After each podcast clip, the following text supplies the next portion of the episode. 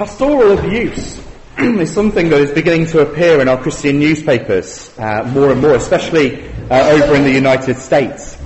Figures like Mark Driscoll, C.J. Mahaney, even people like Bill Hybels have all been embroiled in accusations of abuse of their authority, overstepping the mark as pastors, demanding of church members what the Bible doesn't demand of them. Really, they're sort of acting in a dictatorial way rather than loving their congregations they're actually abusing their congregations. And our passage this morning, as we look at it, is partly about how leaders are to behave, and partly how people are to behave under leadership. Now, the Bible is clear that the church should have leaders, but how does that fit with the rest of the church? How does that fit with how the rest of the church is to behave? And interestingly, as we look at this section, we're to remember that the whole of chapter 13 has been about love. Remember, chapter 12 is about, uh, sorry, chapter 11 is about faith, chapter 12 about hope, and now chapter 13 about love. Actually, this whole section is about loving. Loving leaderships, loving churches. And it's quite timely this morning as we look at this, as later on the members will consider uh, Richard as a leader, as an elder uh, for our church. So how is the church to react to their leaders?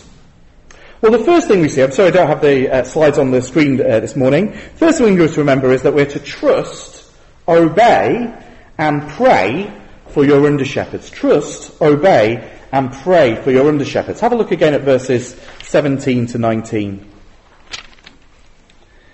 Obey your leaders and submit to them, for they are keeping watch over your souls as those who have to give an account. Let them do this with joy and not with groaning, for that would be of no advantage to you. Pray for us, for we are sure that we have a clear conscience, desiring to act honourably in all things. I urge you the more earnestly to do this, in order that I may soon uh, that I may be restored to you the sooner. I should say, obeying leaders is a weird thing for a leader to preach about. Uh, I have to say, it's a little bit weird, uh, sort of standing here and, and talking about what it means to obey a leader. It's so tempting for me to say, well, this is what it means. It means do everything that I say. That's what, that's what my sinful heart is telling me to, to, to do with this message. So because of that, let's stick as closely to the text as we can. Because actually we want to know what the Bible says, don't we, about leaders, not what I think about leaders, because I'm in that position and I'm a bit biased uh, by my situation. So this is where the authority lies in the Word of God. So we're going to read it slowly and carefully this morning. What does the, God's word actually say about how we're to treat leaders? Well, it says here that we're to obey our leaders. Now, I'm a little bit disappointed with the ESV, the English Standard Version that we use as our translation. The word that's here used for obey is more often translated in the Bible as trust, be persuaded by, have confidence in. So it's actually the same word as you see in verse 18 where it says, for we are sure that we have a clear conscience. That word to be sure, to have confidence, to trust. That's the same word that's used here for what we are to do with leaders. It's not the same verb as in the Bible it tells slaves to do with their masters. It's actually much deeper if you think about it in that sense than obey. Because you can obey someone without trusting them, can't you? Without having confidence in them. I remember uh, when I worked in an office for a couple of years, uh, when I started working in the office, there was already a mediation process going on between the, the departmental head and the department. There was an awful lot of mistrust in the office. People did what they were told, but they didn't trust the person who was telling them. Whenever they were asked to do something, they were suspicious of why they'd been asked to do it. Sometimes people in the office would blindly follow rules just to try and get the person who is the departmental head in trouble. They would obey actually to, to get them in trouble. They obeyed, but always sort of watching over their shoulder to see what was happening. There was no giving the benefit of the doubt in that office. And it meant that in many ways it was a harsh and joyless office because of that. There was no trust really between the leaders, if you like, and the people who were in the office. So here we're called to do the harder thing. Actually, rather than obey, we're called to trust our leaders. Have confidence in them. Give them the benefit of the doubt. Does that mean then that we're not obliged to obey our leaders? Well, not at all. The context of the letter would make that very strange. All the way through the letter, actually, we've been seeing that we're being compared to the wilderness generation. The ones who came out of Egypt uh, and didn't make it into the promised land. If you remember those people, well, what was one of the ways that they were rebellious, what marked them out as rebellious, was their disregard for their leaders. They disobeyed Moses again and again, didn't they? But they also mistrusted him. They did the, the, the deeper thing wrong as well. Because they actually say at points that they believed that he'd taken them out in the wilderness to have them slaughtered. So I put Exodus 14:11 uh, there on the back of your notice sheets. This is what they say to him at one point. They said to Moses, "Is it because there are no graves in Egypt that you've taken us away to die in the wilderness?" That was their attitude to their leaders. So they were getting, you know, they were moving camp when they were told, but they didn't trust. And then when they were told to go into the promised land, they didn't obey. So it'd be strange in the context of the letter not to have obedience as part of this. But there are two other clues as well. We're also told in that verse there that we're to submit to our leaders. So obey your leaders and submit to them. Now that word submit in, in that sense is actually stronger than the word obey that we had uh, as translated as obey. It's only used here in the New Testament, but it's closely related to that uh, a word in Galatians 2 verse 5, which again I put on the back of your sheets. Yet because of the false brothers secretly brought in who slipped in to spy out our freedom that we have in Christ, so that they might bring us into slavery, to them we did not yield in submission, even for a moment. It means really to give in under someone, uh, to surrender to someone, to put yourself under someone else's authority. That word submit then actually then carries a lot of the ideas of obey really, that we'd normally think of it. Putting yourself under somebody else's authority. And that is what the church is to do with its leaders. Put themselves under their authority. That's one of the reasons that we have a formal membership in church, is so that uh, we're able to say these people are under the elders' authority. Uh, it's more clear as to who we are to care for within our church. Because actually the authority isn't there to abuse, is it? The authority is there to care, but we'll see that in a moment. But that just makes the process a lot, a lot simpler, doesn't it? People who've committed to one another in that relationship.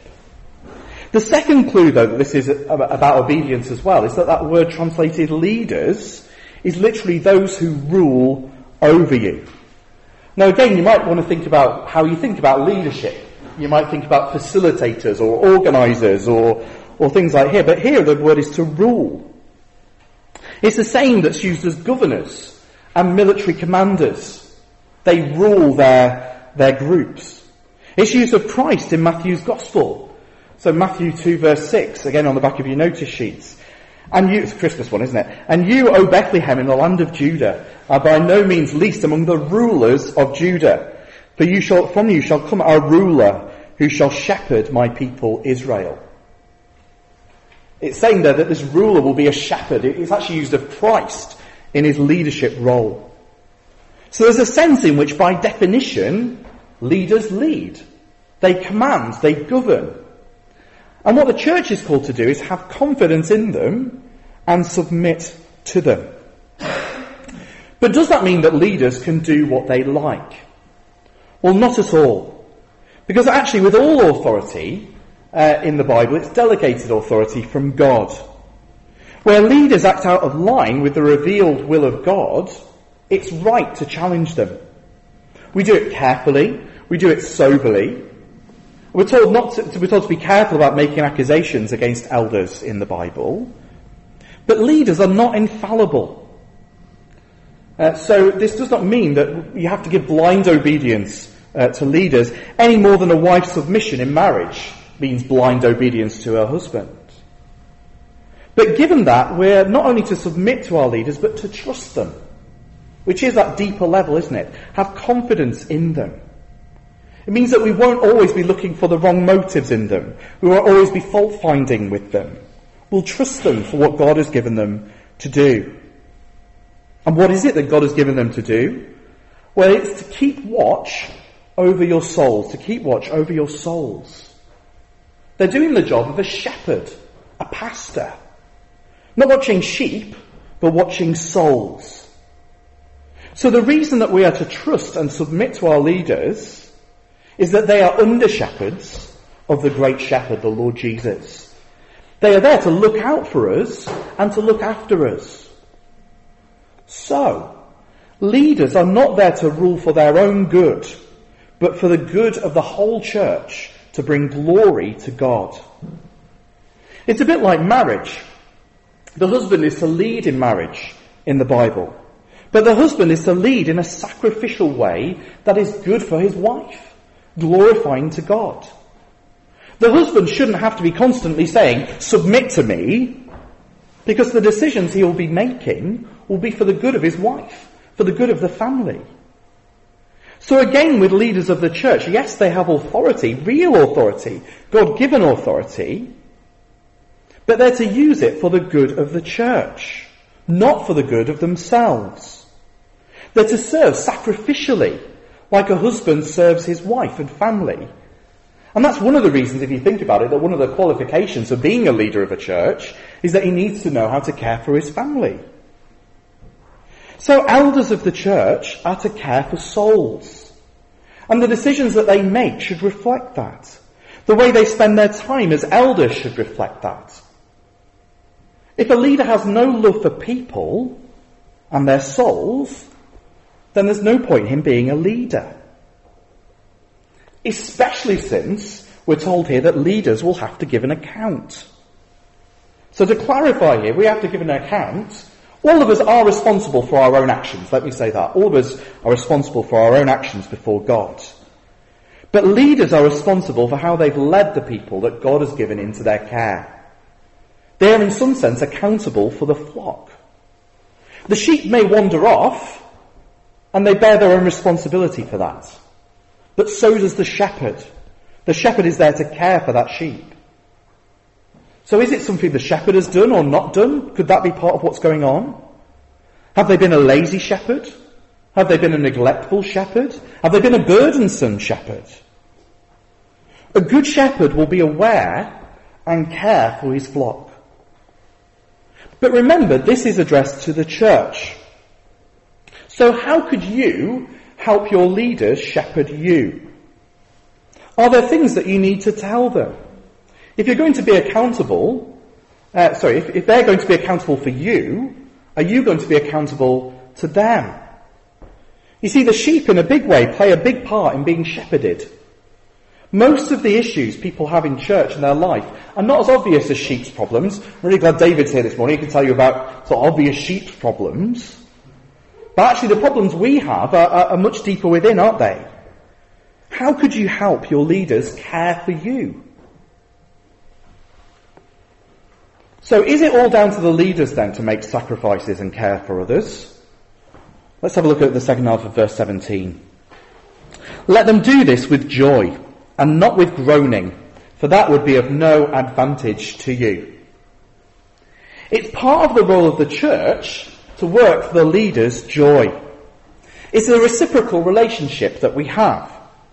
Elsewhere we're told that leaders are to work for their church's joy, and here we're told that churches are to work for their leaders' joy. Because the last thing that you want is a grumpy, joyless leader who begrudgingly leads you. Here it says it would be of no advantage to you. So it's worth having a think, isn't it? What could you do to bring your leaders joy? I'll put that as our over coffee question if you want to think about it uh, a bit more. But can I let you into a secret uh, as a leader about what brings leaders joy? It's not when you say that you love their messages when they preach on a Sunday morning or a Sunday evening or their Bible studies midweek. It's not when you say you love their messages, but when you live them. That's what brings a leader real joy. Varying numbers of people on a Sunday morning will, or Sunday evening will tell me how much they've loved the message. And it's nice, but I could live without that. It's not necessary, necessarily. But what creates far more joy in my soul is when I see you guys living it. People at church loving one another. People reaching out to their friends and neighbours and colleagues. People growing in their love and knowledge of Jesus and His Word. That brings a leader real joy. When you live their messages, not just like them. Just a thought, just as a, a leader. But what could you do to bring joy uh, to your leaders this week, or this month, or this year? Because leaders need you. Leaders are not infallible, and they're also not independent. Have a look at verses 18 and 19. Pray for us, for we are sure that we have a clear conscience, desiring to act honourably in all things. I urge you the more earnestly to do this, in order that I may be restored to you the sooner. See, the author here asks for their prayers. I don't think this is disingenuous, you know, when you just sort of say, oh, please pray for me. I think he really wants them to pray. I think he really believes that their prayers will make a difference. Why are they asking for prayers? Well, the easy answer is there in verse 19. Uh, he wants to be restored to them sooner. He wants to see them again soon. It seems as though at some point he's been part of this group that he's writing to, part of their fellowship, and he wants to see them again. And he believes their prayer will make a difference. So he urges them, literally encourages them, exhorts them to pray. The slightly harder answer is the beginning of, uh, so the middle of verse 18. Uh, pray for us, for we are sure that we have a clear conscience, desiring to act honourably in all things. He wants their prayer because he and his ministry team, we, which suddenly comes in at this point, are sure that they're doing the right thing. He wants their prayer because he's confident that his message and his ministry are honouring to God. His message all the way through has been for them not to turn back to the way that they lived before. Uh, his message not to turn back to Judaism, he's saying, is right and God honouring. So pray for his ministry. Pray that he might get to see them soon so he can set them straight. That's partly what he's been doing in this letter, isn't it? It's as if he's saying, I'm sure that I'm heading in the right God honouring direction. Now give me a boost by your prayers to keep going in that direction. So he's praying that they'll help him in his ministry because he's sure that his ministry is right.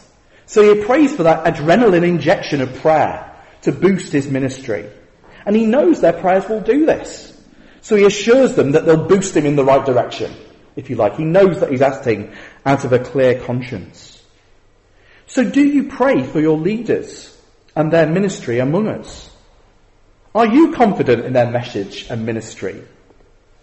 Do you think your leaders pray for you? We do. Do you pray for them?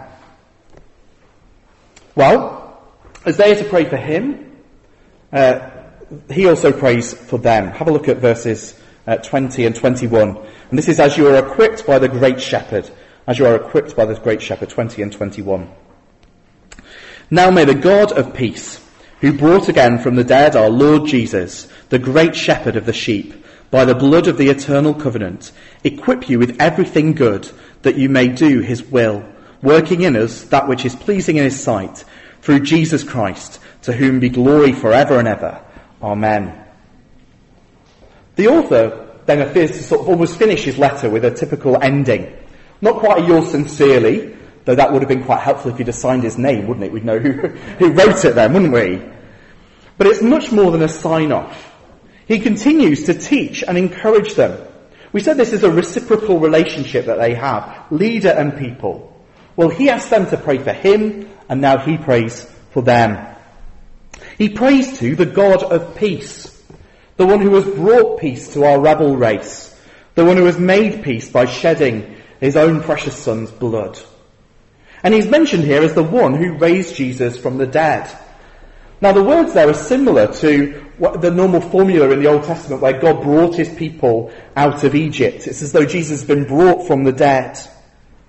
It's sort of saying here that the identifying mark of God now is not the bringing out of Egypt, but the raising of Jesus from the dead. So the God that we pray to is the God of Abraham, Isaac, and Jacob who brought them out of the land of Egypt. But here he says he's the God who raised Jesus from the dead. That is now the identifying mark of God. His great act in history is Jesus' death and resurrection. And Jesus himself is the great shepherd of the sheep. Now in the Old Testament, again, that was God, the good shepherd, who shepherded his people. Jesus took that title on himself, didn't he? and called himself the Good Shepherd. So almost as though he's saying, Moses is not the great shepherd, though he actually was a shepherd. David is not the great shepherd, though he actually was a shepherd as well. Actually, Jesus is the great shepherd. Better than all the shepherds before him. How did he shepherd his sheep? Well, he did it by his own blood, the blood of the eternal covenant. What is it that makes this good shepherd so good? Well, he lays down his life for the sheep. A lesson there for all under shepherds too, because that's what we're to do, lay down our lives for the sheep. He's shepherding them. He saves them. He rescues them. He brings them home by the shedding of his own blood. And the author wants his readers to remember that. Remember Jesus, how great he is. That's been his theme all the way through the letter, hasn't it? How this leader is so much greater than all the leaders that have gone before him. So that's who he's addressing, the God of our great shepherd, Jesus Christ. So what does he want God to do? We see there in verse 21, to equip us for all that we need to do his will. Equip us for all that we need to do his will. Augustine prayed to God apparently, it's believed, command what you will, so ask what you will, but give what you command. Ask what you will, but give what you command. And if you think about it, that answers so much in the Christian life, doesn't it? God commands us to have faith, and then he gives us that faith. God commands us to repent, and then he grants us repentance. God commands us to do his will. And here we see that God equips us to do his will. That we might do what's pleasing to him. God never asks us to do something that we cannot do. Because he stands there willing to give what we need to do his will. Sometimes things can seem impossible. But is it possible that we haven't actually asked him for what we need to do it? Is it possible that we're trying to do His will with our own strength and our own resources? Imagine that uh, you get home this afternoon and the government rang you on the phone and said, hello, this is Her Majesty's government. Uh, we're ringing to ask you if you would build HS2, High Speed Linked Rail 2, uh, from north to the south uh, of England. That's the way it's going to run, isn't it? Or south to north, depending on which way you look at it. Um, and you ask back, well, okay, but would I actually need to do all the building myself? Uh, how much would it cost me for all the concrete? That'd be a little bit strange to sort of answer that back, wouldn't you? Because what fool would think the government would expect you, by yourself, to do all these things without their help and their resources? They wouldn't expect you to pay for the concrete, would they? They wouldn't expect you to lay every single part of the road yourself. They will put at your disposal all the resources of the land, or how much they've got left by the time they get to, to HS2. But if Her Majesty's government could understand that, then how much more our Heavenly Father? He asks us things, but He also supplies things. Or, or imagine the foolishness after the government has said all this to you, uh, never to contact them to ask them for what you need. The government has offered you all you need, but you never ask them uh, for what you actually need to accomplish the project. No, you'd be straight on the phone, wouldn't you? You've asked me to build HS2. Well, I need X number of workers. I need X tons of concrete. Uh, I need X number of diggers and bulldozers. Or if you, if you were me, you'd be on the phone trying to get someone, how do you actually build a road or a railway? Uh, you know, how do you, how do you do this? God equips us with what we need, including that wisdom that we need to do His will. But don't forget to ask them. Don't forget to ask him, sorry, for what we need. That's what the author is doing. He asks that God might equip them to do his will. But one problem we can have is when we try to do it ourselves, isn't it? We can go wrong. But the other problem comes when it's not his will we're trying to do. We have to be careful, don't we? God has revealed his will. He's revealed what he wants us to do. It's here in the Bible. God's will is not like a sanctified fortune teller that will tell you your future. God, God's will presents us with uh, His will in the present. Not the specifics of whom we shall marry, but how to live as a godly husband or wife. Not the specifics of what job we will have, but how to be a godly employee or employer. God calls us to godliness. And He will equip us with all that we need to do His will the energy to be a good mother, the patience to be a good neighbour, the strength to be a good church leader. That's more what he's talking about here. It may be that God makes it clear to us something that we should be doing, but we should make sure before we start blaming God when it all goes wrong that actually it's God's will in the first place. Not seeking our own will and trying to get God to agree with it, but actually looking for God's will in the Word, in the Bible. And we have to be quite careful with God's will language, don't we? It can be dangerous if misused. I know someone who, uh, said once to a girl when he was a teenager that he believed it was God's will that they should marry him. And the girl quite rightly said, well, God hasn't told me that. Uh, and they didn't get married. But by saying it was God's will, it made it sound like to go against that person was to go against God. Or there's the tale in a, a biography I read of someone who had just started a church and a couple came one week and they've said, God has told us it's God's will that we're to take over this church. And they had to decide what to do in this sort of early stage of the church. Again, they said, well, God hasn't spoken to the, the elders of this church to say that's right. So please be careful with God's uh, will language and let's concentrate on what the Bible concentrates on. How to please God in the present and trusting Him for the future. So how does He equip us? We'll have a look again at verse 21. Equip you with everything good that you may do His will, working in us what is pleasing in His sight through Jesus Christ, to whom be glory forever and ever. Amen. How does he equip us? He equips us through Jesus Christ. Now, I don't know about you, but as I read this, I was expecting the Holy Spirit. You know, it will equip you by the Holy Spirit. After all, the Spirit is the one who gives us gifts in the church. Uh, he's the one who helps us to build up the church. So why Christ? Well, because this whole letter has been about the superiority of Christ. How Jesus is greater than all. And he's just being consistent really with what he said. And it's not like the two are mutually exclusive. After all, who is it who dwells in our hearts? Is it Jesus or is it the Spirit? Well, actually, the, the Bible uses both phrases. The Spirit is repeatedly described as, as the Spirit of Christ. Who is it who grants gifts to the churches? Well, in Corinthians, it's primarily the Spirit. But in Ephesians, it's the risen Christ who gives gifts to his church. So Hebrews is just reminding us that Jesus is behind our equipping. God equips us through him. So all the things we need to do God's will, we receive through Jesus. Our strength, our energy, our joy, our peace, our love, our faith, all come through Jesus, all to do God's will. So what is his will? What's in his mind here? Well, we've seen it all the way through the letter, and now we see it uh, as we close here. To encourage one another. Have a look at 22 to 25. And we'll look at this section more briefly. I appeal to you, brothers, bear with my word of exhortation, for I have written to you briefly, like I'm preaching to you briefly. Um, we should know that our brother, you should know that our brother Timothy has been released, with whom I shall see you if he come, uh, with whom I will see you if he comes soon. Greet all your leaders and all the saints. Those who come from Italy send you greetings. Grace be with you all. God's will here is that we keep going, and we're to do that by encouraging one another.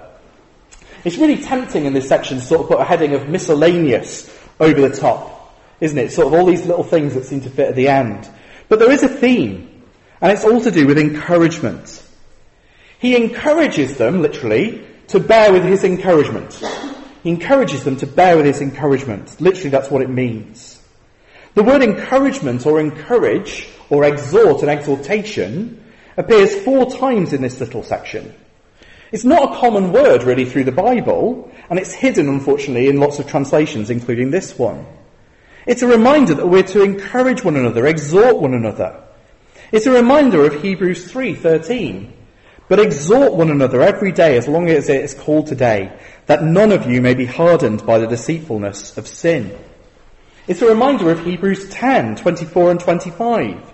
And let us consider how to stir up one another to love and good works, not neglecting to meet together as is the habit of some, but encouraging one another, and all the more as you see the day drawing near.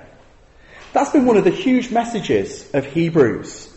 If you want to keep going, Encourage one another. Keep encouraging one another. And here we see it right at the end of the letter. The whole letter is called his word of encouragement, his word of exhortation. This is really what he's been doing, writing to keep them going. And now this is what he wants them to do. Not to write scripture, but to use the message of scripture to encourage one another. To encourage one another to keep going. So he encourages them to bear with his encouragement. And he encourages them with news too. He shares what's happening with Timothy. Timothy's about the only person that it's not been claimed has written Hebrews, because we know that he's mentioned by name at the end. But Timothy here has been released from prison. If you think about it, that is an encouragement that's a bit mixed, isn't it? It's an encouragement because he's been set free, but it's a reminder to these Hebrews who are struggling under persecution that they might end up in prison as well. But it's an encouragement that he's now been released from there. And we can encourage one another with news too. That's one of the reasons that we do notices and we have prayer points on the back of the sheet. Why we share things at prayer meetings before we pray. I try not to call notices notices. I'll normally say this is what's happening because it's news, really. It's things to pray about, to be encouraged by, to rejoice together as a church. News is not enough though here in Hebrews. He actually wants to go there in person. Being with others is a great encouragement, isn't it? I found it really weird last week when I was at home and you were watching me on the screen if you were here because I was I had a sickness bug. It's a real encouragement to be together, isn't it? So he's not content with just writing them a letter. He actually wants to be there with them. He tells them to greet the leaders and saints. Now, not that leaders and saints are a different sort of class of people. What he means by that is the whole church. The whole church is to be greeted by them, not the special few. And the church on the author's side send their greetings too. We see here a sort of love and mutual affection between these two churches. We don't know where they are, we don't know really who they are, but we can see the affection that they have for one another. Our love is to be broader than our own church boundaries. It doesn't consist of artificial groupings or statements of unity, the way that some people form organisations. But it consists of mutual love and affection and love in Christ. Those who share a love for the truth and therefore they share a love for one another. So it's a reminder that we should be seeking to partner and love other churches that share a love for the truth. I know that as leaders we need to do this more and more, uh, especially through our existing partnerships in the FIEC and the Yorkshire Gospel Partnership. But we should be seeking to love and bless people uh, from other churches. Because we said at the beginning, didn't we, that this whole chapter is about love. How we love one another as a church, how leaders are to love, how we're to love our leaders, how we're to love other churches. But in all these things, God equips us to show the love that we need to. Whether it's the courage to speak an encouraging word to someone, whether it be the grace to overlook away someone who has sinned against us, whether it's persistence in prayer for one another, God equips us as we pastor one another, as we care for one another. If we're acting in love, then we won't be abusive as a pastor to one another, will we, as we care for one another? No, we'll love and care and pastor and shepherd one another as God wills.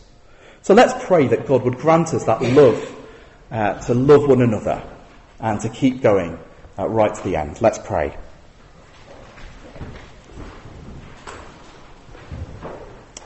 Father God, thank you for the Lord Jesus Christ. Father, thank you for the way that he is better than all things. Father, thank you that his love is greater than any love any man ever had. And Father, thank you for his love towards us that sent him to the cross. Father, we pray that you'd help us to take up our cross daily as we love one another, as we shepherd one another, as we care for one another.